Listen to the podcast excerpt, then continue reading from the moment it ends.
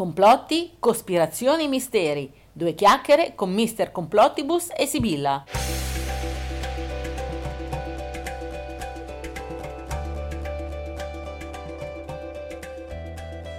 Ciao a tutti da Mr. Complottibus. E ciao da Sibilla. Ciao. Allora, avete sentito le prime due puntate? Per chi non le ha scaricate e sentite, che cos'è che avevamo fatto sentire? Sì, avevamo fatto sentire i primi quattro interventi, I giusto? primi quattro interventi. Avevamo parlato di misteri, complotti e cospirazioni in generale. Poi avevamo parlato delle diverse teorie sull'11 settembre, degli annulunaggi e delle missioni Apollo e della scomparsa o meno, O meno. di Michael Jackson. Ecco. Poi avevamo fatto anche sentire un collage di interventi del nostro mitico DJ di Silver Music Radio, Davide Ciso Cisini, fatti nella sua trasmissione Happy Ciso. Sì, che ricordiamo che va in onda dalle 19 alle 20 dal lunedì al giovedì su Web Radio di Milano. Ecco. Silver Music Radio, appunto. Perfetto. Quella sui misteri, complotti e cospirazioni, quando è che c'è? Il mercoledì. Che, che è la nostra. Che è la nostra, ecco. ovviamente. Cioè la nostra, è la sua, dove c'è il nostro intervento di una decina di minuti. Esatto. In questa puntata, invece, abbiamo inserito due interventi che riguardano la massoneria in tutti i suoi aspetti ed il signoraggio bancario che molti non conoscono ancora. E inoltre abbiamo parlato brevemente del déjà vu. È déjà vu, infatti.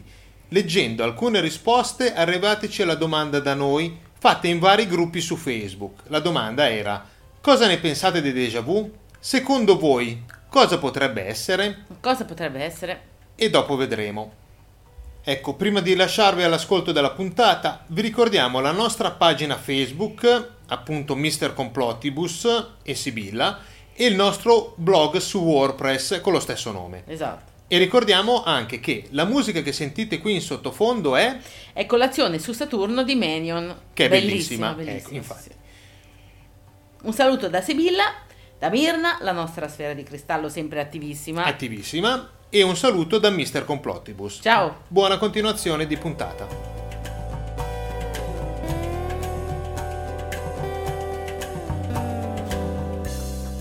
Ciao Davide e ciao a tutti gli ascoltatori di Silver Music Radio, Mr. Complottibus. E Sibilla?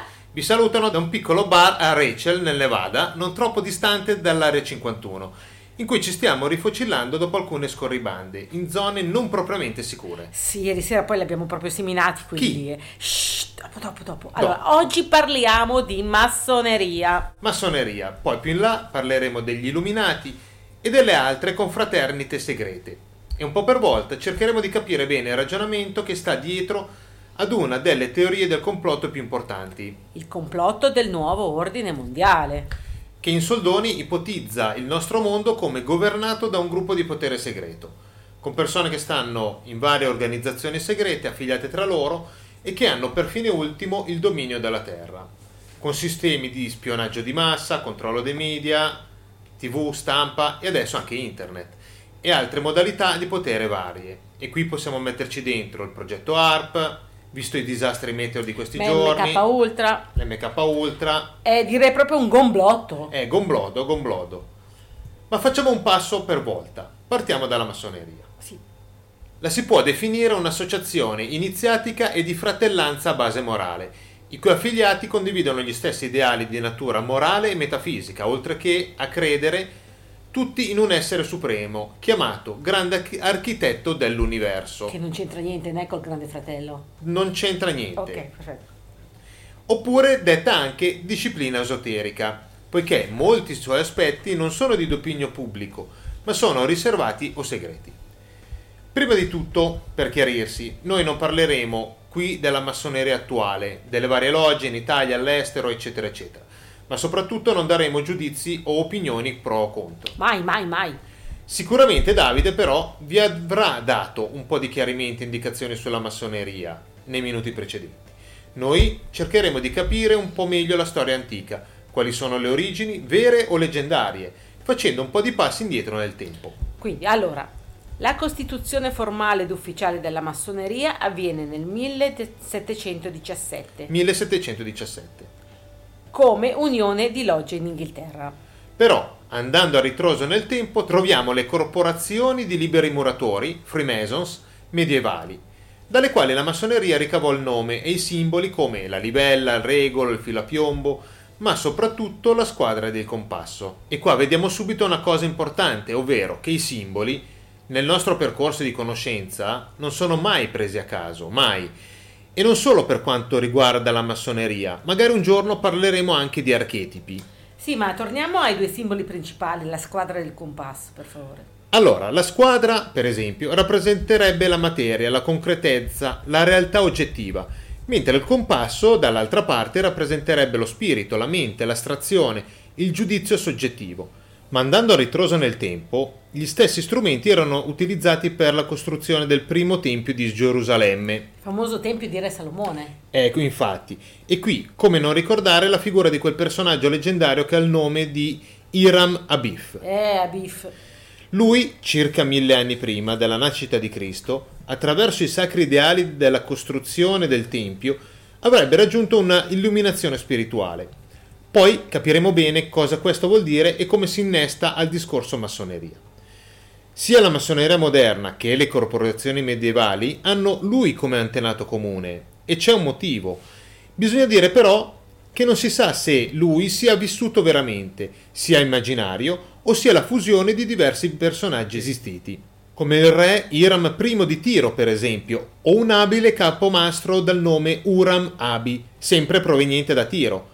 O magari è un'allusione al dio egizio Horus. A proposito, lo avete in mente il simbolo del suo occhio, vero? Ma poi perché è Eh, così sì. importante Hiram Abif? Lui aveva diviso i lavoranti al tempio in apprendisti, operai e maestri, dando diverse parole segrete da dire al momento della paga. Venne ucciso da tre operai che volevano ottenere informazioni segrete, che solo lui conosceva, senza riuscirci dato che non rivelò nulla. Ma non informazioni qualsiasi, loro volevano sapere la parola segreta per passare da un grado successivo e quindi diventare maestri. Quindi da operai a maestri. E infatti, Ok.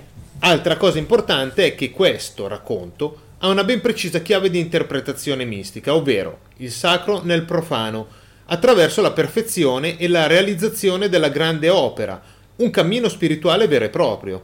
Infatti all'inizio avevamo parlato del grande architetto e costruttore dell'universo, vero? Infatti, infatti. Piccolo quiz sul Tempio di Salomone. Ta-da! Che cos'è che c'era nel Sancta Santorum? Facciamo un salto in avanti e parliamo dei manoscritti chiamati antichi doveri, circa nel Medioevo.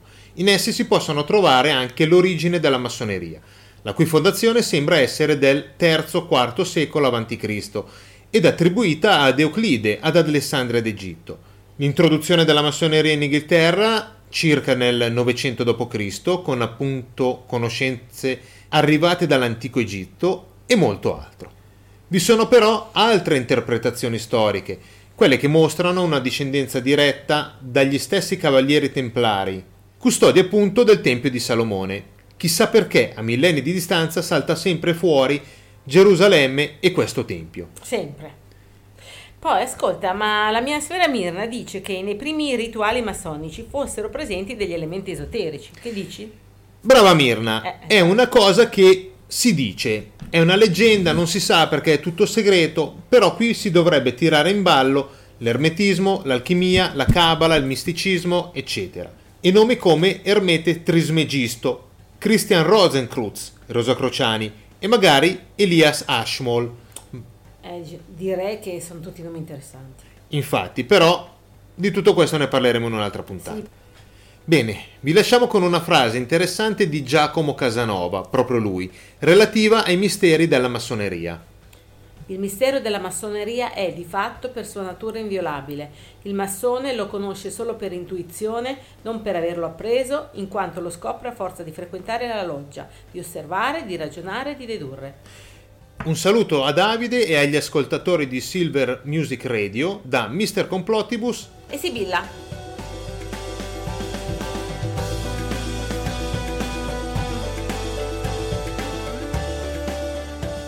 Allora, Fabio dice che secondo lui sono fenomeni di fisica quantistica, non si sbilancia. Non si sbilancia. Davide dice: Sono frammenti di reincarnazioni passate. Anche se la Chiesa nega per ragioni di loro interesse sia la Bibbia che il Vangelo parlano chiaramente di reincarnazioni di spiriti.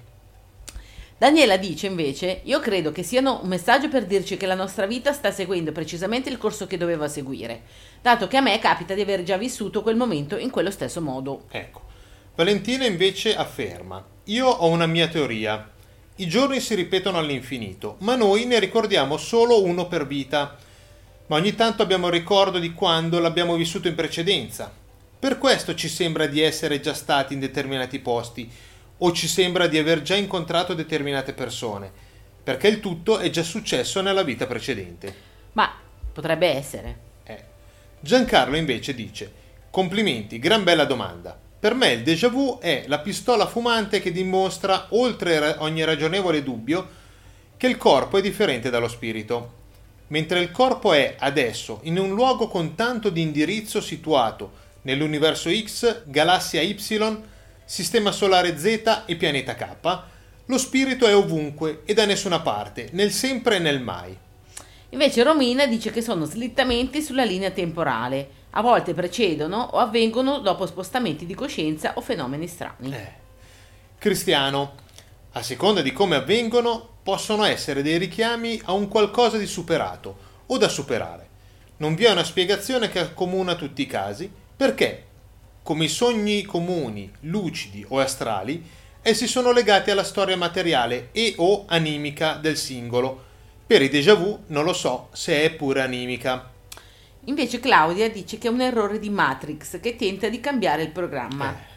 Matrix è un programma e le coscienze che dormono sono collegate ad essa. Mm. La sci- coscienza che tenta di svegliarsi e uscire dal loop ha improvvisi lampi di intuizioni, ma Matrix lo resetta e lo cambia. Così, se sei sveglia te ne accorgi, se dormi e rientri nel loop e riguarda varie sfaccettature che ti fa credere cosa insite nel programma. Ecco.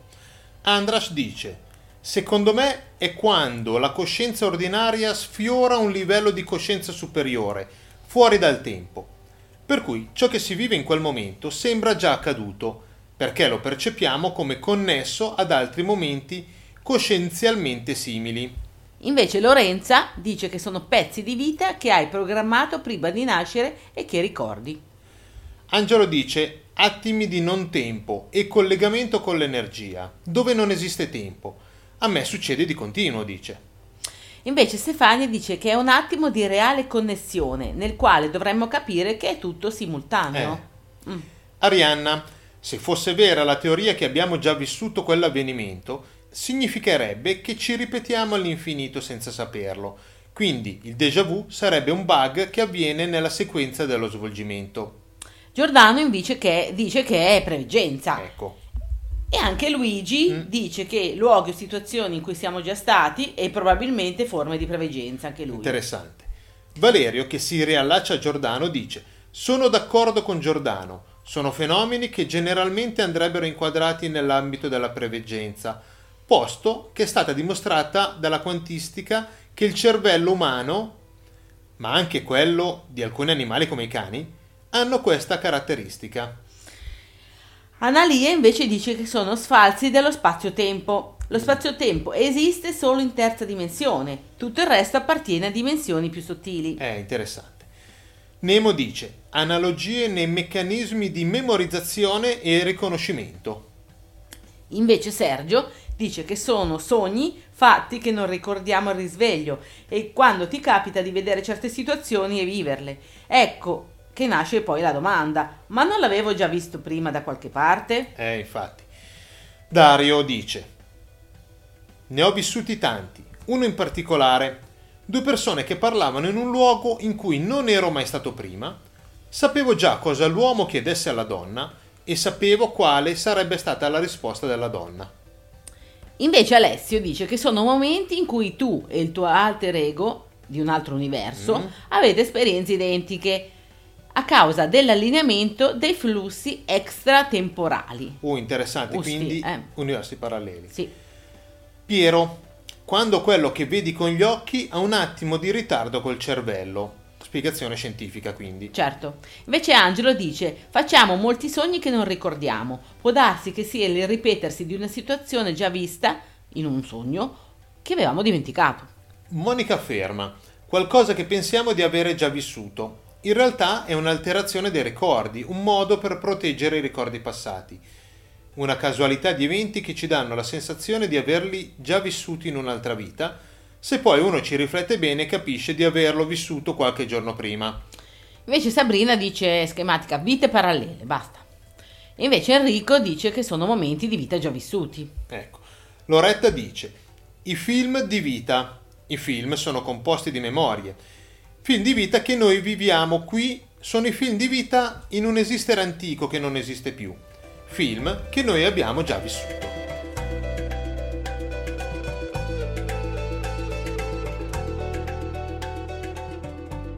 Un grosso saluto a tutti gli ascoltatori di Silver Music Radio e a Davide da Mr. Complotibus E Sibilla.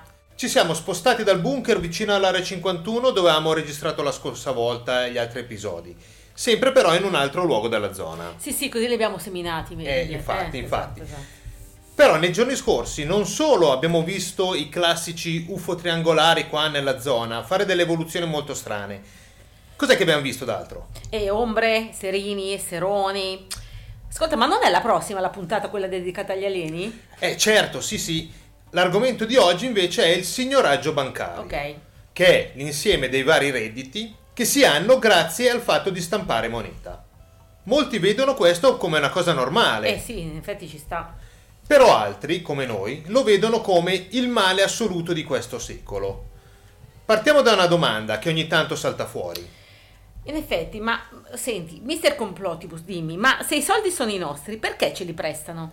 O meglio, se noi siamo uno Stato, perché facciamo stampare la moneta ad un ente non statale, privato, esterno e poi gliela compriamo? Pazzesco. Ovvero gli paghiamo non solo questo lavoro, ma proprio tutto il denaro? Domanda interessante a cui però molti non pensano. Facciamo un passo per volta. Tralasciamo le spiegazioni in dettaglio del signoraggio, l'evoluzione storica dal Medioevo ad oggi, le parole conio e moneta che stanno all'interno di questo e anche termini come inflazione, prodotto interno lordo, potere d'acquisto della moneta, tasso di interesse nominale e così via. E vediamo subito qual è il problema di fondo. Chi emette la moneta in Italia o in Europa? Chi? O anche nelle altre nazioni del mondo, per esempio negli Stati Uniti d'America? Ma è lo Stato italiano che stampa le monete? Sì, ma solo in parte, Ok. solo le monetine metalliche, perché le banconote invece vengono stampate dalla BCE, la Banca Centrale Europea, in concorso con le varie BCN, Banche Centrali Nazionali. Allora, qua in Italia come banca centrale abbiamo la Banca d'Italia o Banca Italia, che però non è lo Stato, O un ente pubblico? eh no, è un ente privato, vero e proprio, non è una SPA, però quasi. Quasi, tutto quasi. Le cui quote di Banca Italia sono spartite tra diverse entità e banche private. Infatti, basta vedere il loro sito web e si vede chiaramente come queste quote vengono spartite tra Intesa San Paolo, Unicredit, Carisbo, Carige, BNL, eccetera, eccetera, Monte dei Paschi. Sì, sì, sempre nomi a caso, eh. E da qui parte tutto perché, come molti fanno notare, questi enti privati hanno lo scopo di salvaguardare gli interessi non dello Stato, Ma credo dei propri azionisti, giusto? eh, infatti, Eh, infatti. Non ci credete? Allora, prendete una banconota e leggete bene. Vedete, c'è scritto BCE e non Unione Europea o altro. Non vi sembra strano? Un po' come quando c'era la lira. Eh, appunto, sulle monete una volta c'era scritto Repubblica Italiana, mentre sulle banconote c'era scritto Banca d'Italia, con la firma non del capo dello Stato, ma del governatore della Banca d'Italia. Quindi tutte queste banche hanno un reddito da signoraggio, ovvero ci guadagnano sul creare moneta e venderla allo Stato. Il gioco è questo.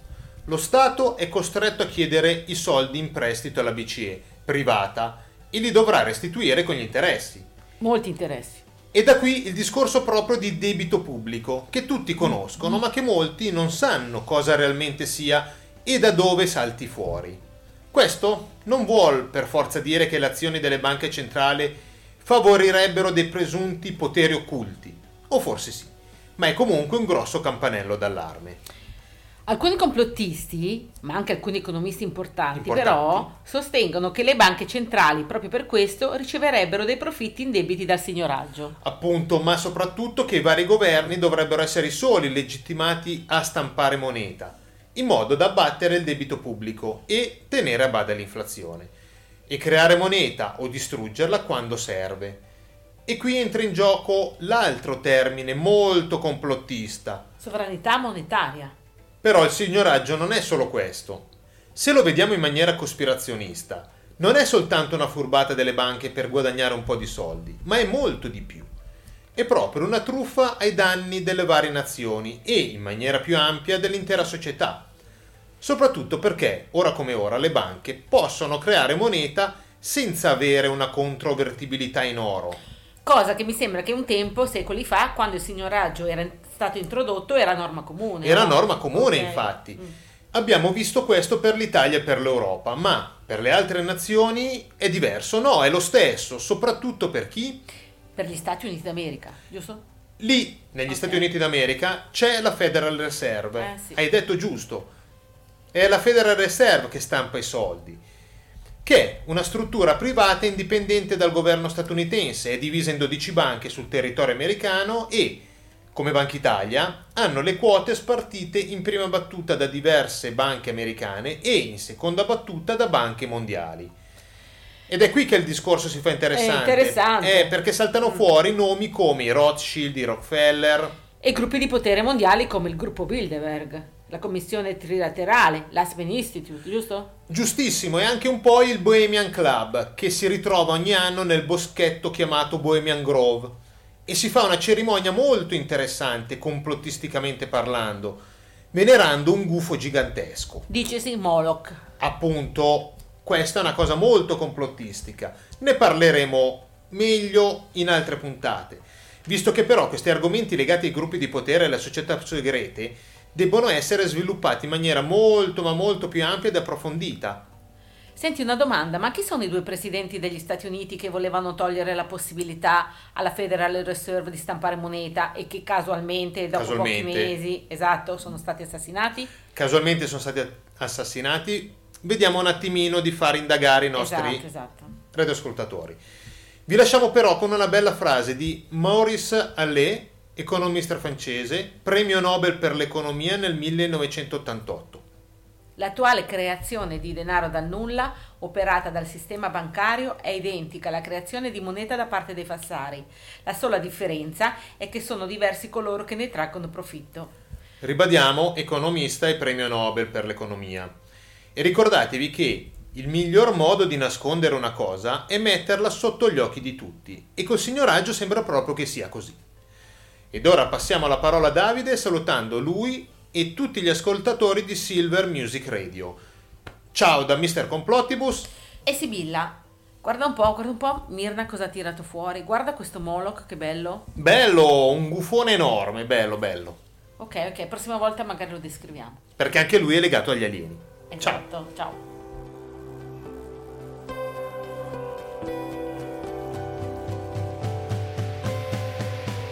Bene, vi è piaciuta questa puntata? Speriamo, eh? Speriamo, speriamo. Nella prossima puntata, che dovremmo far uscire nel giro di 2-3 settimane, vi faremo sentire i nostri interventi relativi ad alieni ed extraterrestri. Argomento molto interessante Sì. e su cui stiamo facendo ricerca in questi anni. E alla terra piatta, Eh. dove abbiamo cercato di restare il più imparziali possibile. È il più imparziale, infatti. Argomento stranissimo come argomento. Questo è tutto. Buone cospirazioni a tutti. Un saluto da Mr. Complottibus. E da Sibilla e da Mirna. Ecco. Ciao. Ciao.